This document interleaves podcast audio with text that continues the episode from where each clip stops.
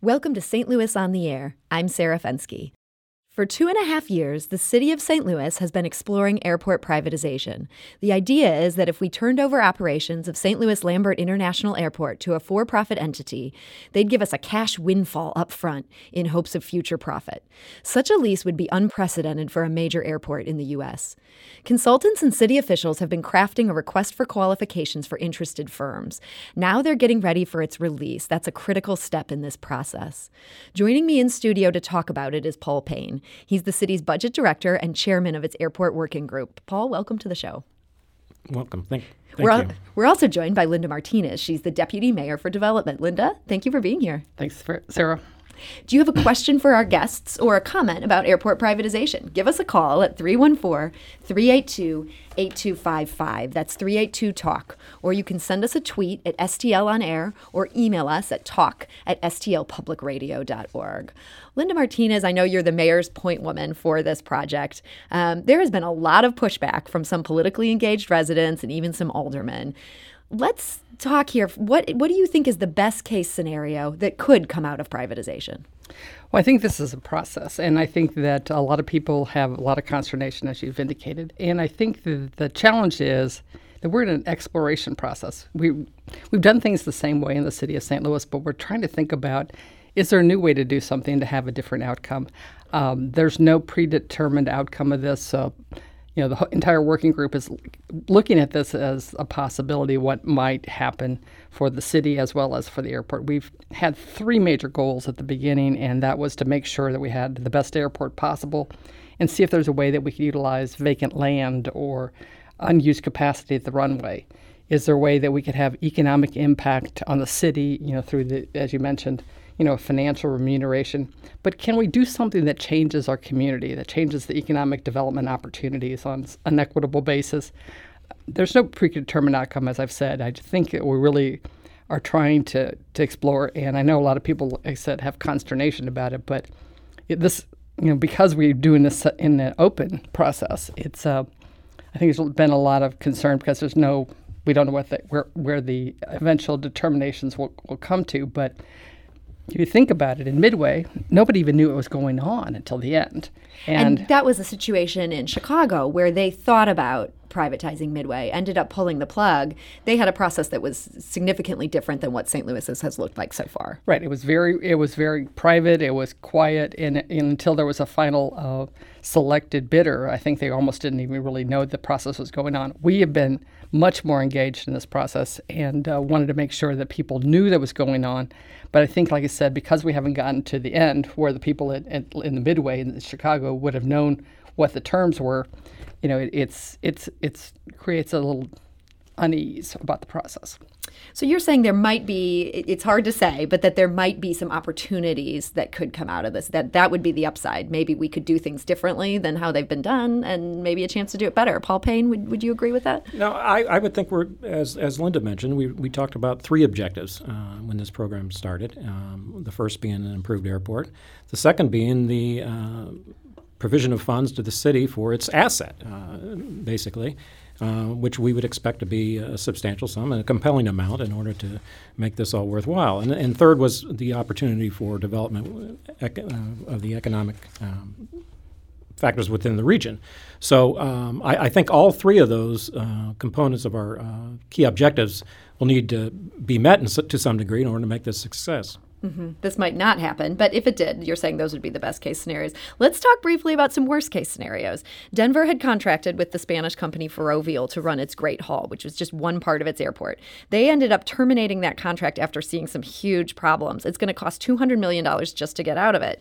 Now, Ferrovial um, has hired former Mayor Francis Slay as its lobbyist, suggesting they have an interest in this project for St. Louis's airport. Does the Denver scenario give you pause about Ferrovial, Linda Martinez? I don't think we can speak to any specific potential uh, respondent to the, the process. I think that uh, they have to submit their qualifications. They'll be evaluated independently and thoughtfully against a set of criteria. What about privatization as a whole? Does what happened in Denver make you say, okay, there could also be a pretty big pitfall to, to doing something like this? I would, uh, yeah, I would think that uh, the answer is that they need to make a compelling case when they get to the point, if we get to that point where they submit a bid and, and say, here's what here's what our experience is. Here's what our experience is. Here's what we here's what we can show, and then where where we have been successful in other situations, and, and what we can do, and then we have to evaluate it when we see it. But until we see it, we're not going to be able to gauge one way or the other. Does what happened in Denver make you worried that airport privatization could go heinously awry? Well, it's one of the things you want to be, be able to assure that uh, you, all your uh, I's are dotted and T's are crossed when you're looking at these uh, kind of proposals because you want to be able to that it's a it's a question they're going to be a, ha, be asked and it's going to be one that they're going to have to answer if you get to that point and and, uh, and we're going to have to be, feel comfortable with that before you proceed. Uh, Linda. Well, it, it's one of the reasons we have uh, these two major steps in the process. First is the request for qualifications, RFQ, and at that point in time, we'll be seeking uh, a response from the the uh, respondent community to think about: Do they have a qualified operator? Do they have the financial wherewithal? And you know, and hopefully have a number of people respond. And at that point in time, we'll winnow it down to people who are qualified in both of those. If the operator is not a good operator, the team won't be approved. If they do have great operations opportunities and uh, financial standing, then we'll be able to approve them for the second part of the process, which would be a request for actual proposals. So we've done this in a two step process to make sure we are addressing exactly what you're talking about here, making sure we have qualified respondent teams that can handle the uh, both the financial and the operational activities. Do some screening on the front end. Exactly. So you mentioned that request for qualifications. I know the mayor had had said a few months ago that it was about to happen, and then it, it looked like maybe um, that was a misspeaking or that story was incorrect that had quoted her. What is the current timing on issuing that request for qualifications? We aren't speaking about exact timing because we're going to announce everything through the website the way we've been doing. So at this point in time, we wouldn't qual- make a statement about the timing. Okay. The timing of that, um, the timeline that's currently on the website, um, unfortunately, we've kind of fallen behind what's stated on that. Is there anything in, in your minds of when we could actually get to the point of seeing a lease? Any sort of date you're thinking of? Well, I, I think if you look at the, the, the timeline that's posted there, um, we had mentioned in the beginning it was like an 18, 24 month period, and so it was at the beginning even stated that there was some flexibility there. I, I think where we are is later down that that pike, um, but the, in terms of what will you would estimate uh, the process taking if you proceed to the next step would be pretty much the same as what's posted on the website right now. Okay. Um, our phone lines have actually been blowing up, which we thought might happen today, and, and that's great to see. I'd like to take a caller. Um, let's go to Mary. Uh, Mary calling from St. Louis. You're on St. Louis on the air. Hi, thank you very, very much for taking me on here. Um, my concern is this, and it's from what I've read in the paper, and it, it has to do with the hands of Rex Sinquefield. It seems like everything that he wants to do for Missouri he puts through ballot initiatives. He buys out state representatives and state senators, and it's not near, nearly that good. I call him Missouri's very own Koch brother, and it seems like he's got his hands in this pie too. And I'm not exactly sure, but it sounds like the consultants could reap, benef- reap benefits if this was to be privatized. It'd be the same company. Um, you're, you're talking about Grow Missouri, um, a yeah. company affiliated with Rex Sinquefield. Right. And I mean, to me, it's like, you know, I, I look back at like when the Cardinals, when they had to go and build their new stadium, the city had to give up its assets that they made from the, uh, the money that they made from the parking garages. Um, and that was part of the deal. And we had to give that, and we lost all sorts of revenue. To me, instead of privatizing this, maybe we need to think uh, think bigger in this. I just I just don't understand, and I also think this should go to a vote and I don't know why. I've read more things that it's, and I thank Tony Messenger for writing some great articles. I just don't know why it wouldn't go to a vote of the people of St. Louis. So, Mary, thank you so much for that call. There's a couple things that you mentioned there, but I would like to to hone in on that vote that that you mentioned here in your call. I know that when former Mayor Francis Slay first applied to the Federal Aviation Administration for its pilot program, he said there would be a public vote as part of this process. Um, if either of our guests could speak to this, when did that change? Change? Well, actually, if you go back and read the application, it, it preserved two options. One was considered to consider a possible charter amendment that would go to a vote of the people, and the other was to use the ordinance process, which is the one we are undertaking now. If you read very carefully, the proposal was to s- submit to the people a charter amendment that would delegate solely to the mayor the the opportunity to make a decision.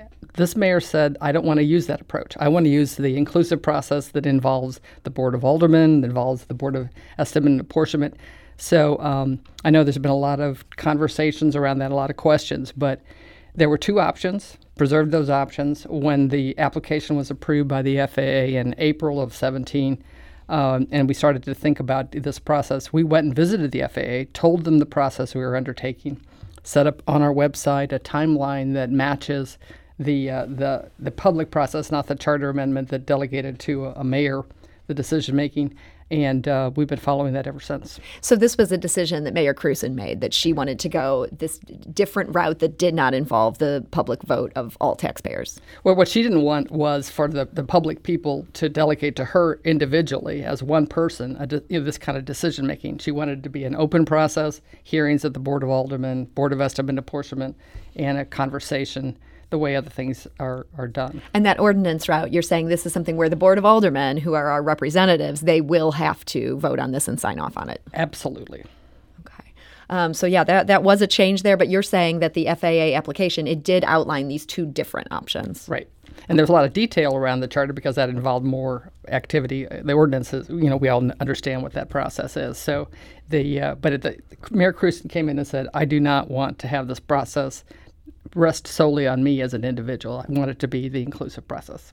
Uh, Mary, our caller, had also talked about the role of Rex Sinquefield in this. And obviously, Mayor Slay did go to him to provide the backing for this process. And these consultants will get repaid if the deal goes through. But other than that, Rex Sinquefield is footing the bill. That does seem to be a concern to a lot of good Democrats in the city of St. Louis who are not the biggest fan of this libertarian billionaire. Um, Paul Payne, can you speak to that? Sure. I, I, I, think the key when we started this process, when you're looking at what, what are your objectives are, and, and, and well, focusing on what your objectives are, and then sticking to them. I, as I mentioned earlier, I, uh, we uh, the ideas of, of, an approved airport, but fund, particularly for funds for the city as well, we need to uh, establish what those uh, goals are, which we have and, and identified, and then you don't move the goalpost. Yes, the, the way the system is set up now is that those working on the project – the costs are being borne by Grow Missouri up until that uh, that point. And if there is a transaction, then proceeds from the transaction um, will be netted out against uh, those uh, against those costs for the for both the improvements to the airport as well as to the city's benefit to whatever the amount that may be. Uh, now, the, the, I think the guiding principle here is that have we met our objectives and what we set out to do? And if we have, then uh, that's something to be offered to consideration. And if we have not, then we you walk away. So that's that's what you look at. And and um, should we worry that the very consultants who are helping to, to guide this process that they have a vested interest in making privatization happen because that way Rex Sinquefield doesn't have to foot the bill for this very costly thing, Linda? Well, um, eight out of the 11 major consultants uh, our advisors are being paid on a current basis. So they're being paid for their work and so they don't have no matter whether this goes through. No matter whether this goes through. And the, the major person the entity that is, does not if you go back and look at the people who made proposals the firms that made proposals to be part of the advisory team every single one of the advisory team proponents uh, that wanted to be part of our process said that their their payment was contingent on whether or not the transaction occurred. This is not unlike what the city of St. Louis does for its bond transactions. It hires advisors, it hires underwriters counsel, it hires bond counsel. Those people do not get paid unless the city of St. Louis issues the bonds. So, if you if you but when we're doing bonds, we know we want bonds, right? Whereas this is something we're not sure we want. And one of the things that, that I think is, you know, we have an opportunity here with a venture philanthropist helping us explore something that we didn't have the financial wherewithal to explore. City of Chicago had $17 million sitting around in order to hire somebody to see if this was something that was, you know, financially viable and thoughtful for them to do the city of St. Louis, somebody is underwriting it, this opportunity to explore. Doesn't mean we're going to do it, but we're having somebody who's helping us do this exploration. And the contract that we have is extraordinarily specific as to conflict of interest. Nobody, I mean, we are very detailed on whether or not somebody can bid, whether or not can be part of a, a, uh, a, a respondent team.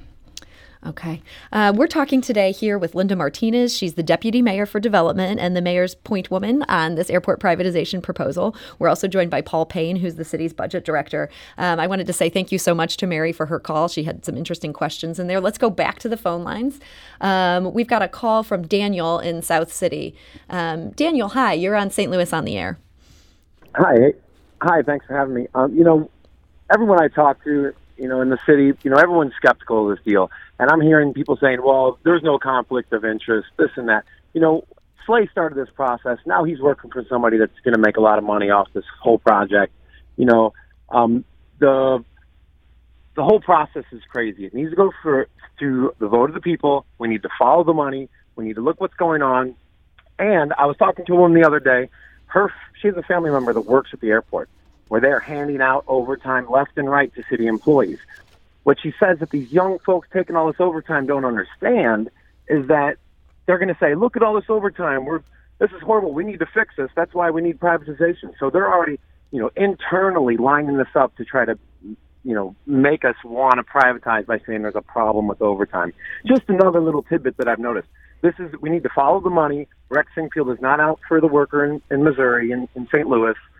It's just a bad idea for St. Louis. Daniel, thank you so much for that call. Um, it, our guests here, is there any sense that the airport is encouraging overtime to run wild so later we could point to, we could save all this money? Paul Payne. Yeah, yeah I'll, I'll, discuss that. That, that. That's actually not unique to the airport. Actually, we're experiencing that throughout the city, and, and I think it's just a, a, a, matter of the fact that we've got unemployment's currently low, and, and so when people find other opportunities, they go looking for other jobs, and so the vacancies we're experiencing throughout city departments, and we're having trouble filling them. So that I don't think you can draw a line between that connection, that that uh, situation and anything else. It's just a, it's just something that we're experiencing citywide right now. So, also, this question was raised. Um, obviously, uh, Mayor Francis Slay went from sort of jump-starting this process to going to work for a company that might be interested in it do you think that that creates this this tainting in the mind of many St. Louisans that that makes things um, makes it hard to to argue that this process is going to be not subject to corruption? Well, I think that at this point in time, we don't know who the respondent teams are going to be. We don't even know if you know the, it, who will be uh, answering a request for qualifications should that be issued. And uh, at this point in time, we have very detailed conflict of interest rules that, are, that apply to employees of the city of St. Louis, former employees of the city of St. Louis, and we're going to apply those thoughtfully and vigorously. Would that apply to Mayor Slay's work on this case? Well, I don't know, you know, what his specific role is, but there are rules of the city that apply to if people are former employees. So we will will address that thoughtfully. Uh, let's talk about another apparently former employee. Um, up until this week, Douglas Petty had been a spokesman for the working group, and he was employed through the St. Louis Development Corporation. But as of yesterday, he's gone. Um, as you know, he was linked to a call to this program that a voice recognition analyst said was likely him. Um, did that have anything to do with his departure? Well, here's here's what I can confirm. I can confirm that um, he is no longer working with SLDC. And I'll also confirm that he's no longer a spokesperson for the working group. But going beyond that is a personnel matter, and uh, I don't think it's appropriate to go uh, much further than that. Linda Martinez, anything you'd want to add to that? We don't comment on personnel matters. Okay. Let's go back to the phone lines. Um, they really are blowing up today, which is exciting to see. Everybody wants to talk to you, too. Um, we've got Tom from Edwardsville. Um, Tom, hi, you're on St. Louis on the air. Thanks. Hi, how y'all doing? Um, Tom, thanks for thanks for giving us a call. What would you like to talk about? So it seems to me that it takes X dollars to run the airport. If we lease the airport, then the expenses, what it costs to run the airport, hasn't changed. Where the money comes from, which is from the users and from the taxpayers, hasn't changed. The only thing that changes is now we add a profit motive. And that's really all I want to say. It seems obvious to me that this is not something that really is in the taxpayer's interest or the user's interest. Tom, thank you so much for that call. We appreciate that. Um, do either of you want to speak to the point Tom's making here? Well, as I said, we have uh, runway capacity. Uh, we have, you know, over 50% of the runway is available for other activities. We have a thousand acres of land, and uh, we don't have the financial wherewithal as the city of St. Louis to underwrite opportunities that might grow the revenue. So I think people keep thinking that we're just taking the same pie and dividing it up into smaller pieces. And what we're trying to think about is what can we do to help the entire city of St. Louis, help the region have more activity and more economic development opportunities and job opportunities, and therefore, like I said, grow the pie rather than just divide up in smaller pieces. So I think I, I think the premise is incorrect. I think we're trying to do something that's larger and more expansive.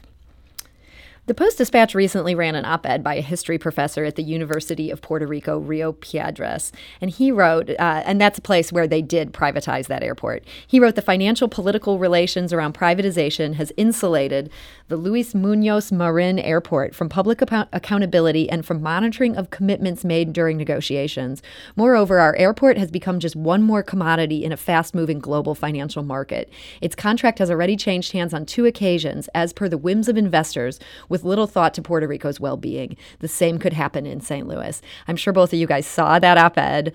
Um, I saw a correction was later made to part of it, um, but his overall point still stands. Do you think, Paul Payne, did he, did he have a point here about the potential woes? Well, I, I think you have to weigh every every situation. You you look at uh, any scenario which has uh, which has uh, privatized or not privatized, whether it's European airports or U.S. airports, and you and you see what their experience has been. And I, I think what this process will do will be, if we if we go to that point, we'll be inviting. Uh, possible proponents uh, or possible proposers to come in and explain where their exp- what their experience was, and we can review that and we can assess that on our own. Um, uh, yeah, Puerto Rico is a, is, has a much separate, a much different situation than ourselves uh, in, in, terms of both economy and, and, and development.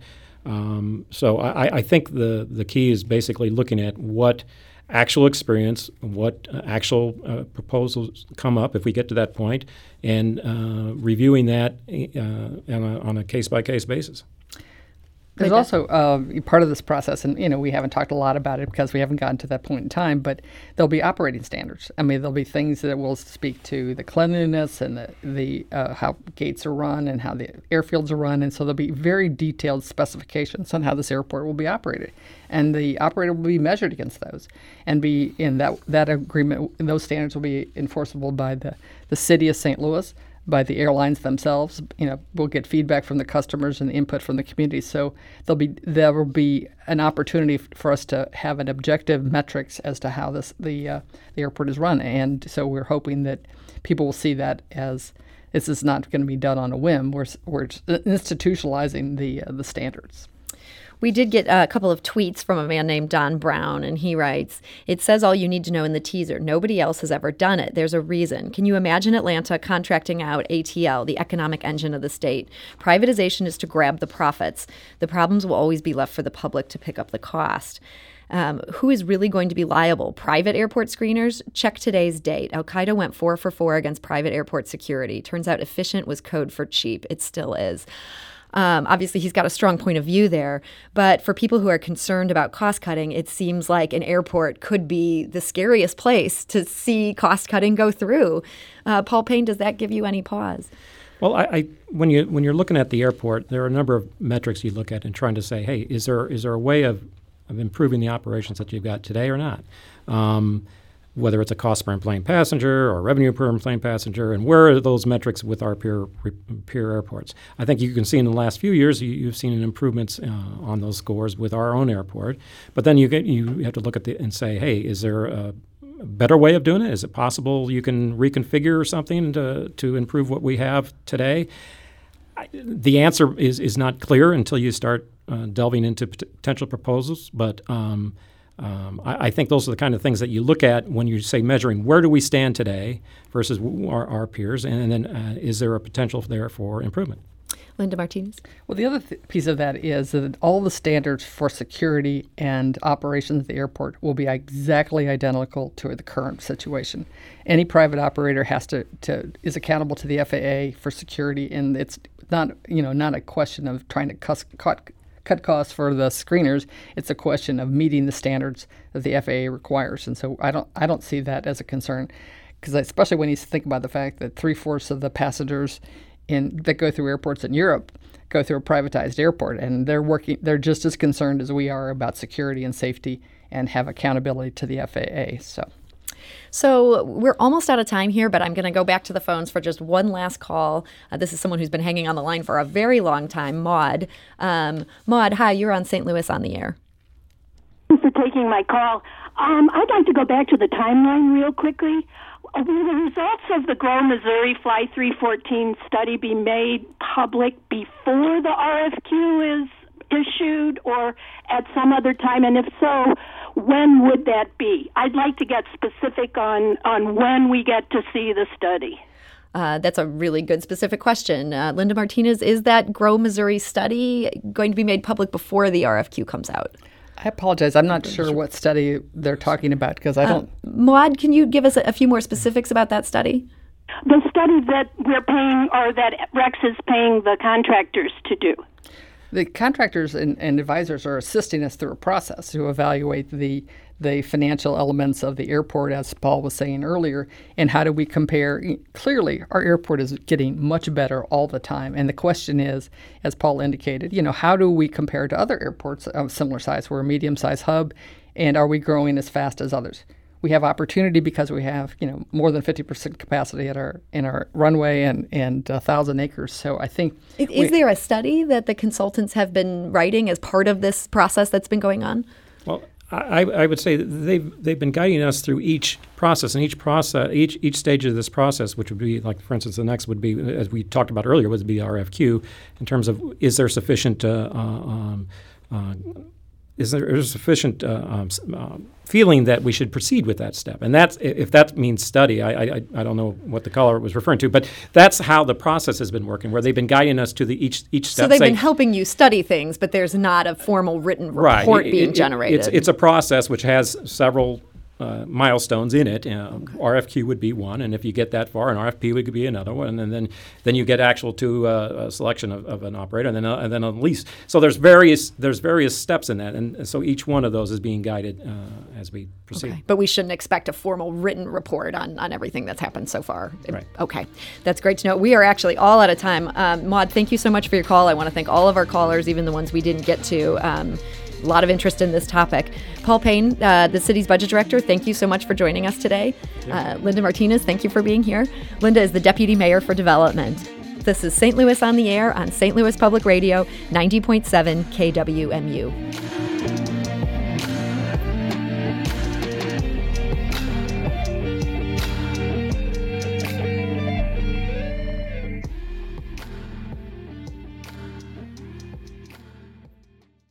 Support comes from the Missouri Forest Products Association, committed to conservation and careful management of the state's forests to make them more resilient and better habitats for wildlife.